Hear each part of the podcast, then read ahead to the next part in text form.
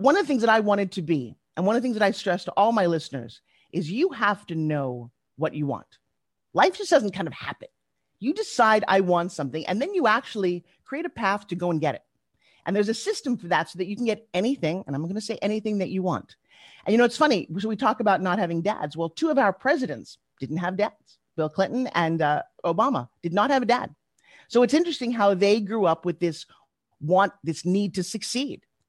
So we all have this path that we can or could be on. But so often, shame on you, most of you listen to your friends. Oh, who do you think you are to get that? Oh, yeah, you think you're all that in a bag of chips. I mean, or I can't do that. You can't. Let me tell you something. I didn't have those voices in my head. I had my two parents who like, guess you could be anything you want to be. And I wanted to be James Bond when I was little.